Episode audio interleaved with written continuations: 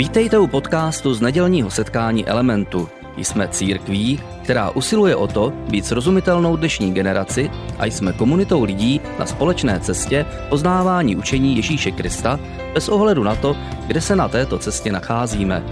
Doufáme, že dnešní přednáška bude pro vás užitečná.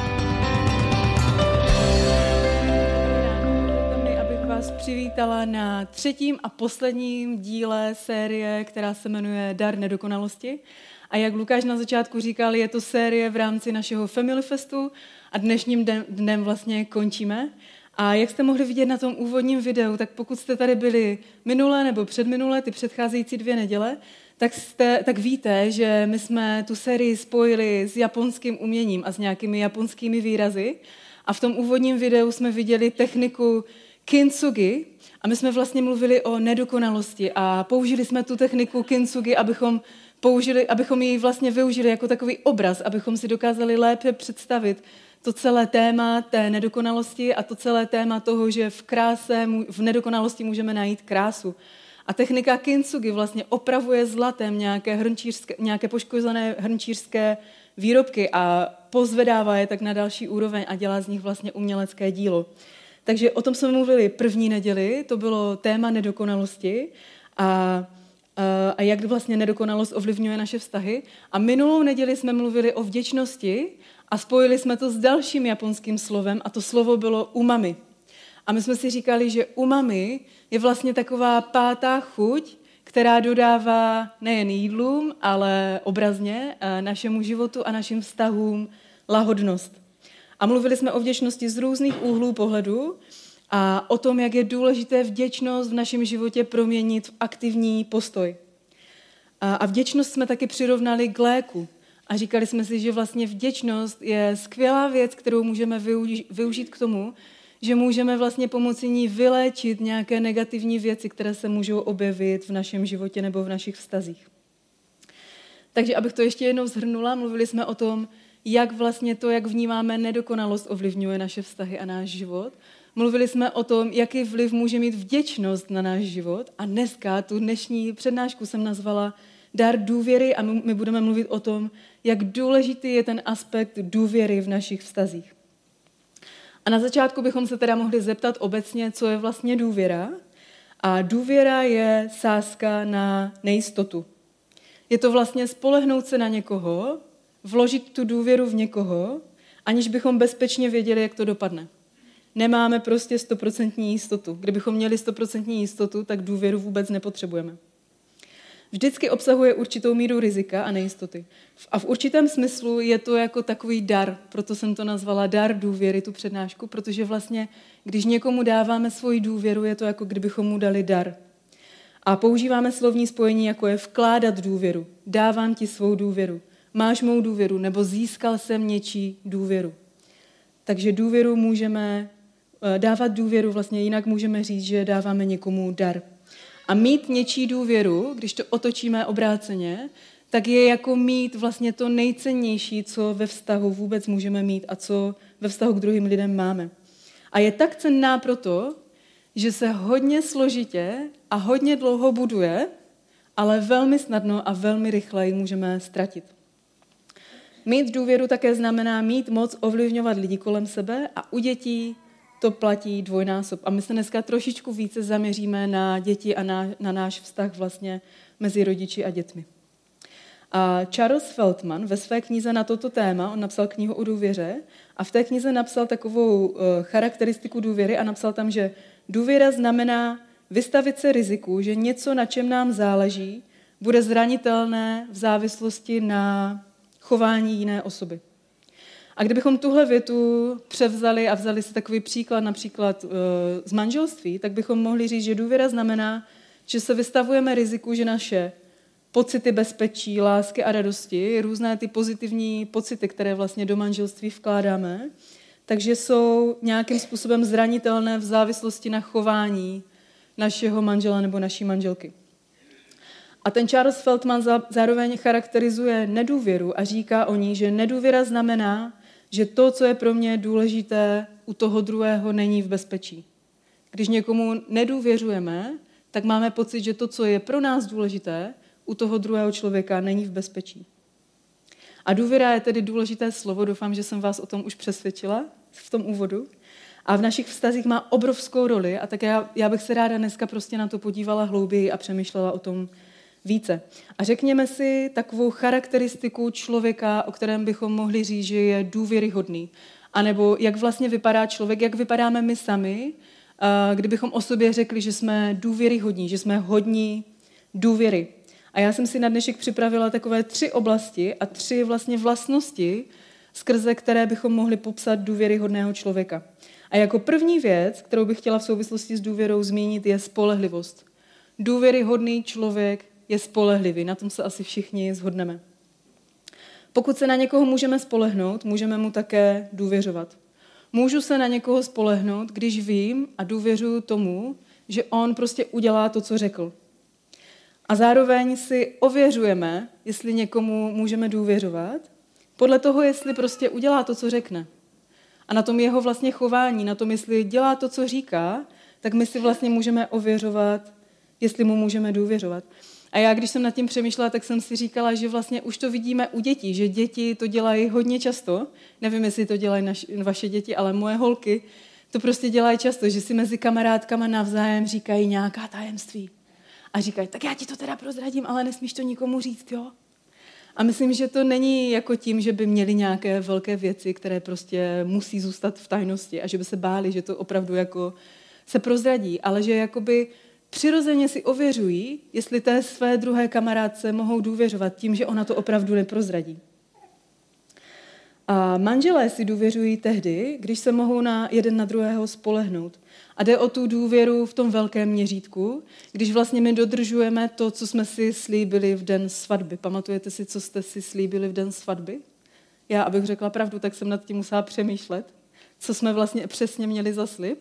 A my jsme si slibovali, že že my jsme si slíbili vlastně lásku, úctu a věrnost, to si asi slibují všichni, a taky to, že toho druhého neopustíme.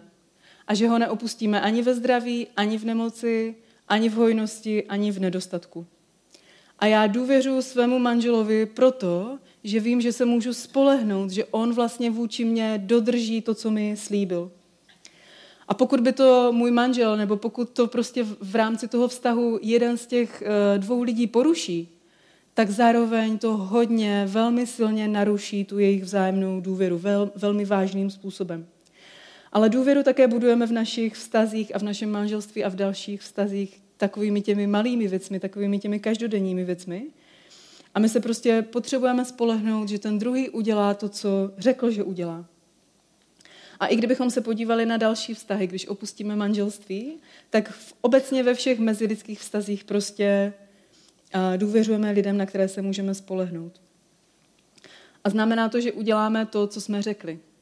Ale kdybychom to otočili, tak to zároveň znamená, že my musíme přemýšlet nad tím, co říkáme. Protože když něco budeme říkat a když něco budeme slibovat a pak to nedodržíme, tak vlastně budeme, nebudeme důvěryhodní. A platí to v pracovním životě, ale platí to taky v osobním životě. A já bych vám chtěla říct takový příklad. Například já se živím tím, že dělám překlady a přijímám prostě různé zakázky, které zpracovávám. A, a vlastně kdybych uh, slibovala a slibovala a brala ty zakázky jednu za druhou, ale pak bych to nestíhala, nedodržovala bych termíny, tak bych nebyla důvěryhodná pro toho, kdo mi ty zakázky posílá. A to stejné platí vlastně v našem osobním životě. Když budeme lidem říkat něco a budeme něco slibovat, ale nebudeme to dodržovat, tak pro, tak pro ty lidi prostě nebudeme důvěryhodní. Takže neříkejme něco, co nechceme anebo nezvládneme prostě splnit. A neříkejme třeba, když se s někým potkáme někde s nějakou kamarádkou, tak neříkejme, já jsem tě tak ráda viděla, určitě tě zavolám a domluvíme se, kdy se uvidíme. Neříkejme to, když už víme dopředu, že nechceme a nebo to, ani, nebo to prostě nezvládneme dodržet. Budu spolehlivý člověk, udělám to, co řeknu. A být důvěryhodný ale neznamená, že jsme dokonalí. A my tady máme celou sérii o nedokonalosti, takže to prostě úplně k tomu mě navedlo, abych to s tím spojila. A být, to, že jsme důvěryhodní a že jsme spolehliví, samozřejmě neznamená, že jsme dokonalí. A my prostě často něco řekneme, i když si budeme dávat pozor, často něco řekneme a pak to prostě z nějakého důvodu nezvládneme splnit. Prostě to nezvládneme zapomeneme, nepovede se to, pokazíme to. A pak tady platí jedno velmi důležité pravidlo, a to pravidlo zní, že pokud neudělám, co jsem ti řekla, že udělám, pak ti to řeknu.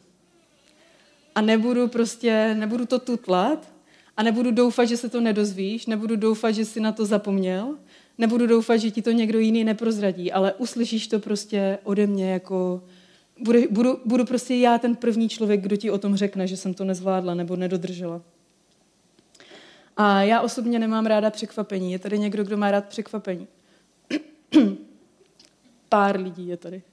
A já osobně nemám ráda překvapení a je to asi proto, že jsem prostě nechápavá a dochází mi věci hrozně pomalu a pak se cítím hrozně trapně.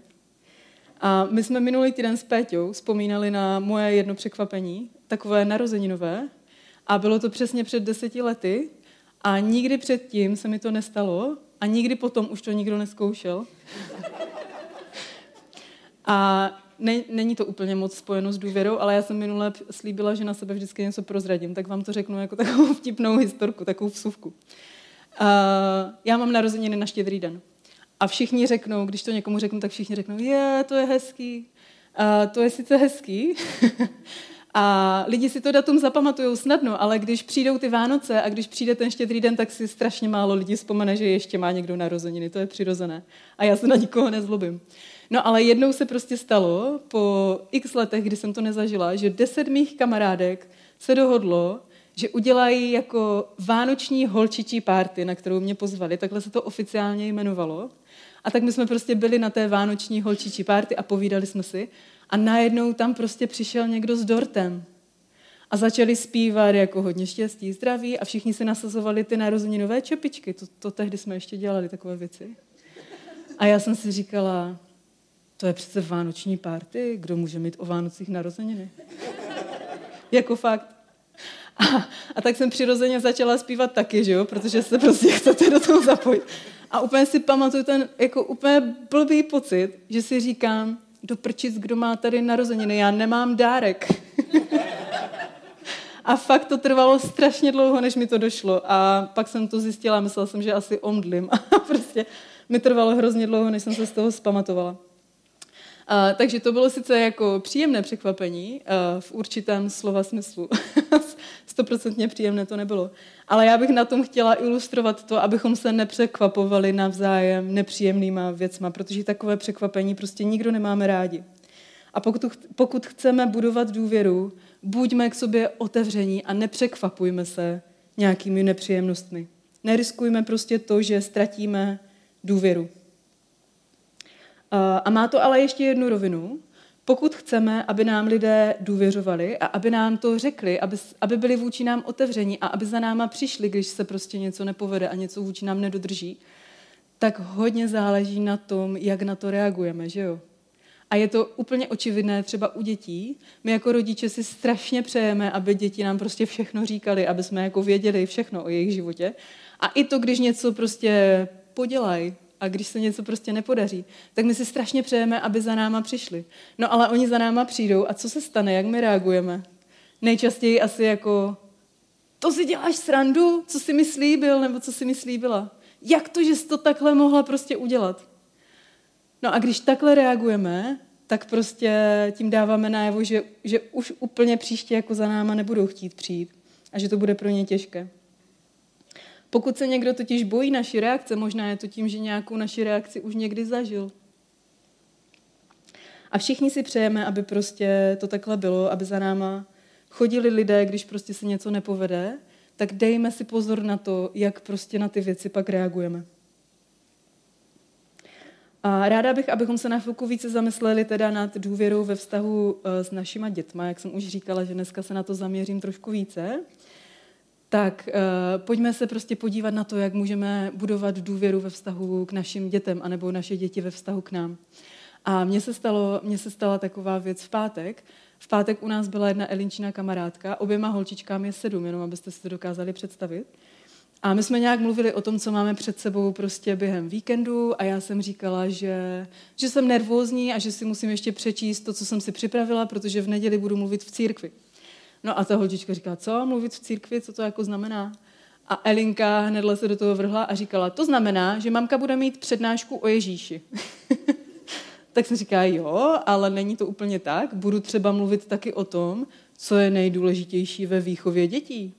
A když jsem to řekla, tak jsem si říkala, tak to využiju. A hned jsem říkala, Eli, co, co je pro tebe nejdůležitější, nebo co je podle tebe nejdůležitější ve výchově dětí? A teďka, když vám to prozradím, tak si budete říkat, že jsem si to vymyslela a ten příběh tady říkám schválně. Protože je to tak dokonalé, že to je skoro neuvěřitelné. A ona fakt řekla, že to je to, že si věříme, mami přece. A já jsem úplně měla pocit jako strmého nebe a blaženosti a v duchu jsem si jenom říkala, prosím, ani to vydrží celý život, aby to tak, abychom to takhle spolu měli. A byl to fakt krásný moment. A ve výchově dětí je totiž důvěra úplně naprosto klíčová a bez ní se prostě neobejdeme. Pokud chceme jakkoliv pozitivně působit na svoje děti, musíme mít důvěru. A zejména je to důležité v období puberty a je, v tom období je naprosto nedocenitelná, protože pokud nebudu mít důvěru toho svého pubertáka, tak nemám skoro žádný vliv na jeho život. A u toho bych se ráda na chvilku zastavila, protože si myslím, že v Elementu obecně máme spoustu rodin s malýma dětma a myslím, že to je ten nejlepší čas, kdy nad tím můžeme přemýšlet a jak se na to můžeme připravit. A když se mamince narodí malé miminko, tak má vlastně její, tak ta maminka má vlastně jeho absolutní důvěru, protože se u ní cítí v bezpečí. A mamince pro to budování důvěry stačí, že prostě s tím svým miminkem je v neustálém kontaktu a že je v pohodě. A to mám z knihy a říkala jsem si, to je, sice to zní tak jako krásně, budu v neustálém kontaktu s miminkem a budu v pohodě, ale to není úplně jednoduché vždycky na začátku. Ale zároveň je toto úplně nejdůlež, nej, nejdůležitější. A všichni ostatní lidé v okolí toho miminka si tu jeho důvěru musí nějakým způsobem získat. Svým chováním, svým přístupem, laskavostí, radostí a tak dále. A důvěra je tak důležitá právě proto, že čím více to dítě tomu dospělému důvěřuje, tím jednodušeji ho ten dospělý může vést. Když nám dítě prostě věří, tak si nechá poradit v tom, co mu, co mu řekneme, že by bylo dobré, aby udělalo. A prostě snadněji poslechne to, co mu radíme. A to, co bude vidět na nás, bude automaticky kopírovat.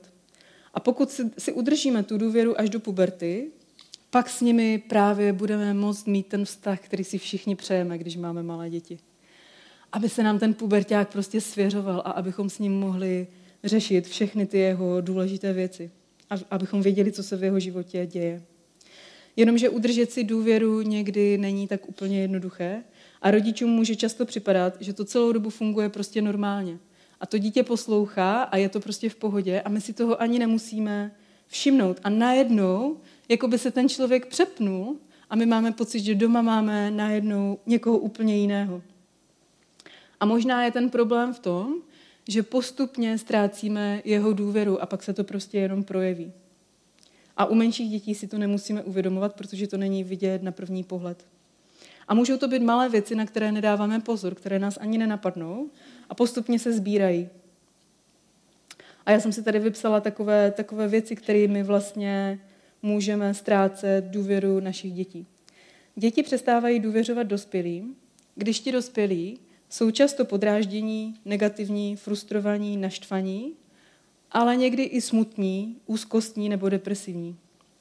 Můžeme totiž na děti přenášet svou špatnou náladu, že jo, když máme špatný den. A můžeme po nich křičet kvůli malichernostem, jenom protože se necítíme dobře a nejsou to vůbec žádné důležité věci, které by nám jindy vadily. A ztrácíme také jejich důvěru, když jim neustále něco přikazujeme, zakazujeme, okřikujeme je. A ztrácíme jejich důvěru, když nejsme vzorem v tom, co po nich chceme. A tohle mi připadá opravdu důležité. Když řekneme, že chceme, aby si uklidili pokojíček, ale my máme ve svých věcech naprostý nepořádek. Když třeba chceme, aby se nehádali sourozenci mezi sebou, ale my s manželem neustále prostě po sobě štěkáme a křičíme. Nebo když nechceme, aby jedli sladkosti večer, ale my sami se prostě před večeří ládujeme čokoládu, to nikdo nedělá.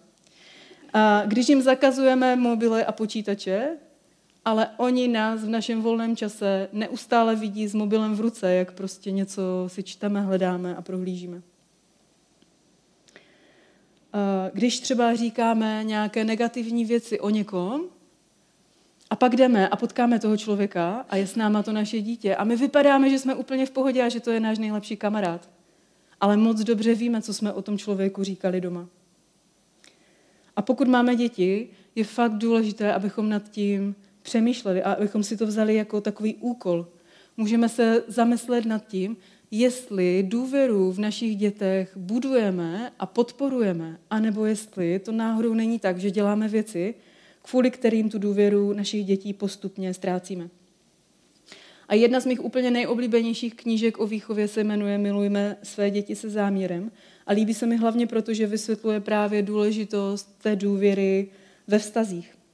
A autor Dennis Silk v té knize říká, že se často v mnoha rodinách zdá, jako by nejdůležitější částí našeho vztahu s dětmi byla poslušnost. Když ale od svých dětí budeme neustále vyžadovat jenom poslušnost, na první pohled se může zdát, že je všechno v pohodě. Dítě prostě poslouchá, udělá, co mu řekneme, všichni se mají hezky, všechno je v pohodě. A on tam v té knize píše, že ale abychom nad tím popřemýšleli, protože když farizeové se ptali Ježíše, co je, co je prostě to nejdůležitější, jaké je nejdůležitější přikázání, on v jedné větě pozvedl vztah nad poslušnost a řekl, milujte Boha, milujte lidi kolem sebe a milujte sami sebe. Protože pravidla a poslušnost není to nejdůležitější. A někdy s tím můžeme mít problém třeba proto, že právě my takovým způsobem vnímáme Boha. Že náš vztah k Bohu je taky o poslušnosti a o trestu. Ale Bůh není Bohem, který nás kontroluje a trestá, když neposlechneme. Bůh je Bohem svobody. A v našem vztahu s Bohem, náš vztah s Bohem má být založený na důvěře a ne na strachu z trestu, ale na lásce a důvěře. A on chce, abychom se s ním cítili bezpečně, abychom mu důvěřovali. A přesně tak stejně by to mělo být i v našem vztahu k našim dětem. A v Žalmu 32 v 8. verši je napsáno toto. Teď tě poučím, ukážu ti cestu po ní žít, radu ti poskytnu, zrak k tobě obrátím. A myslím si, že to není tak, že Bůh tím verše, v tom verši by nám říkal, uh, teď tě poučím, řeknu ti, co máš dělat a budu tě sledovat a bíjeda ti, jestli nebudeš dělat to, co jsem ti poradil. Myslím, že Bůh v tom verši spíš říká, abychom se mu podívali do očí. Jako by říkal, podívej se mi do očí, co vidíš. Mně záleží na našem vztahu na prvním místě. Já tě chci vést a chci ti pomoct, ale to rozhodnutí je na tobě. Jsi svobodný. A nechci tě mít pod kontrolou. Já toužím po tvé lásce a po tvé důvěře. Tak pojďme tohle vztáhnout i na vztah s našima dětma. Zaměřme se na jejich srdce, na jejich postoje a na náš vztah a zkusme svoji pozornost přesunout od poslušnosti směrem k důvěře. A teďka se pojďme vrátit zpátky k té naší charakteristice důvěryhodného člověka, se kterou jsme začali na začátku. A na začátku jsme říkali takovou tu první vlastnost, že člověk, který je důvěryhodný, je spolehlivý. S tím souvisí také druhá vlastnost a to je, že důvěryhodný člověk umí přiznat chybu. My už jsme se toho trošku dotkli. A je, je totiž úplně normální, že prostě občas se nám něco nepovede a říkali jsme si, že máme říkat si, když něco nedodržíme, že si to máme vzájemně, že máme být prostě otevření. A my nejsme dokonalí, mluvíme tady o nedokonalosti, nikdo z nás není dokonalý a nikdo z nás dokonalý ani nikdy nebude. A v kontextu našich vztahů děláme prostě chyby.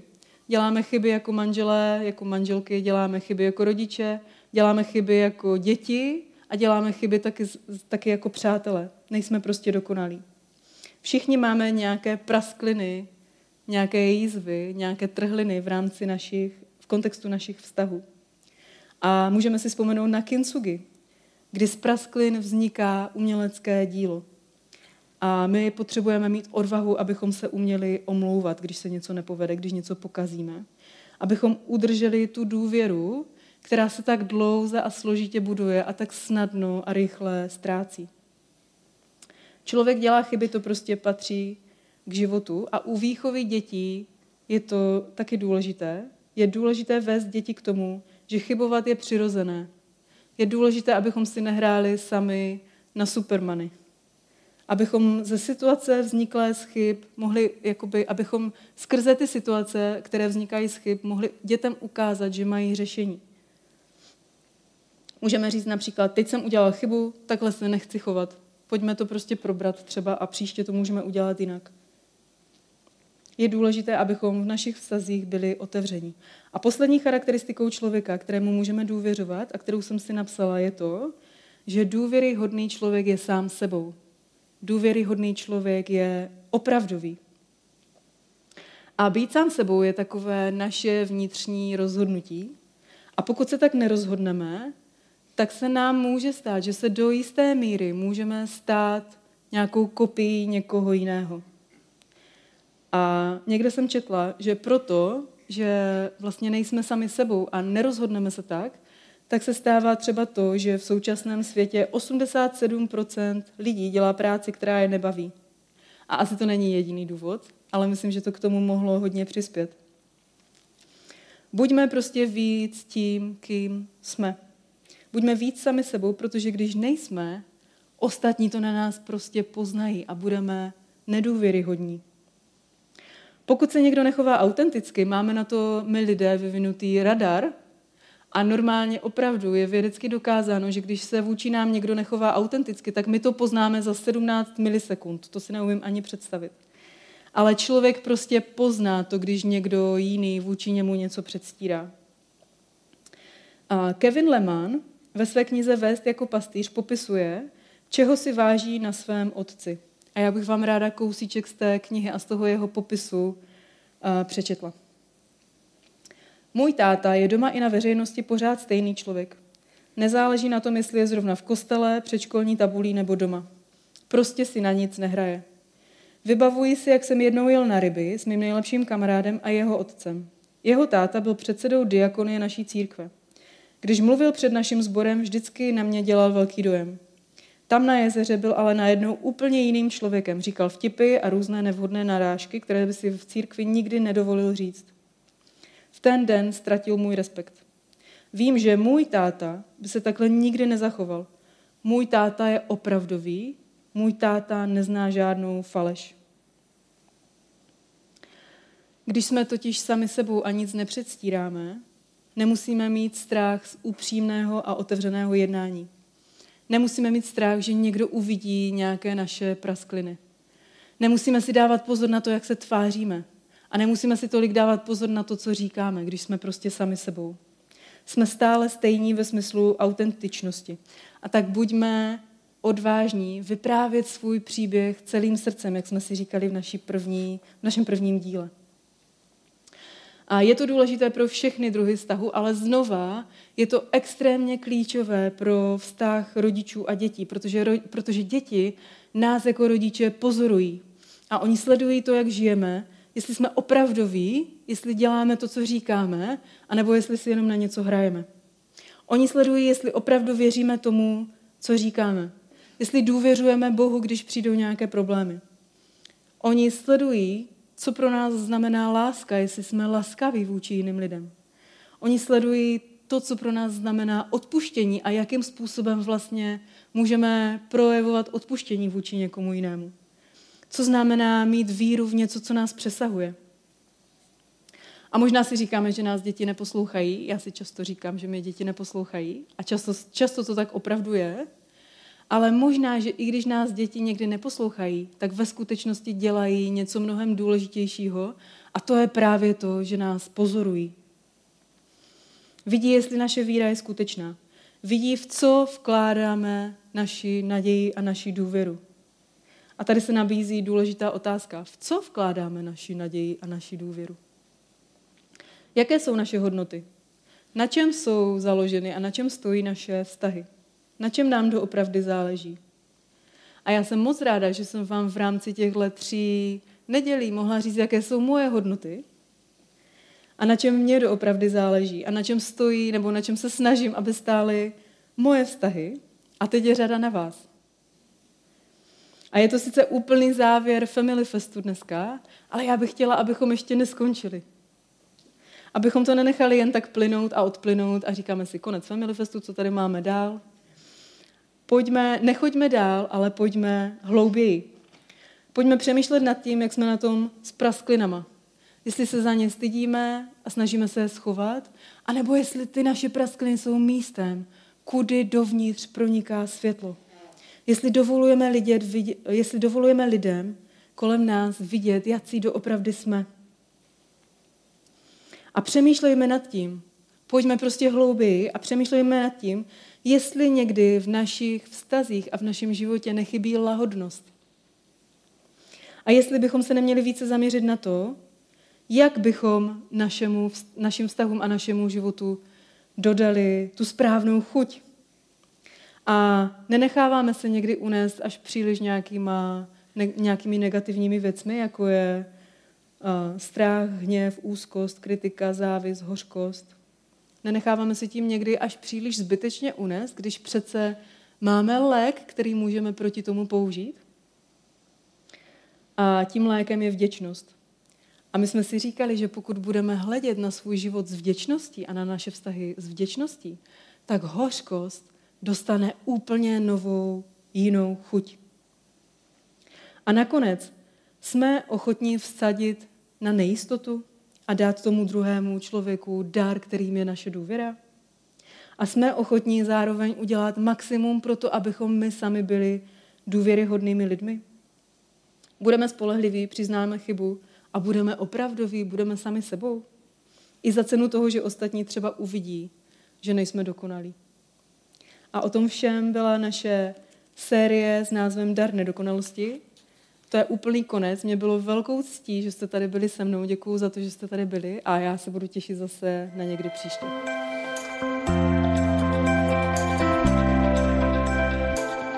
Děkujeme za poslech přednášky z nedělního setkání Elementu. Budeme rádi, když nás navštívíte také naživo, a to každou neděli od 10 hodin ráno v kině Biocentrál v Hradci Králové.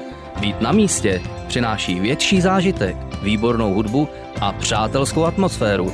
Více informací o našich aktivitách najdete na webu element.cx nebo na Facebooku Element Hradec. Těšíme se na vás.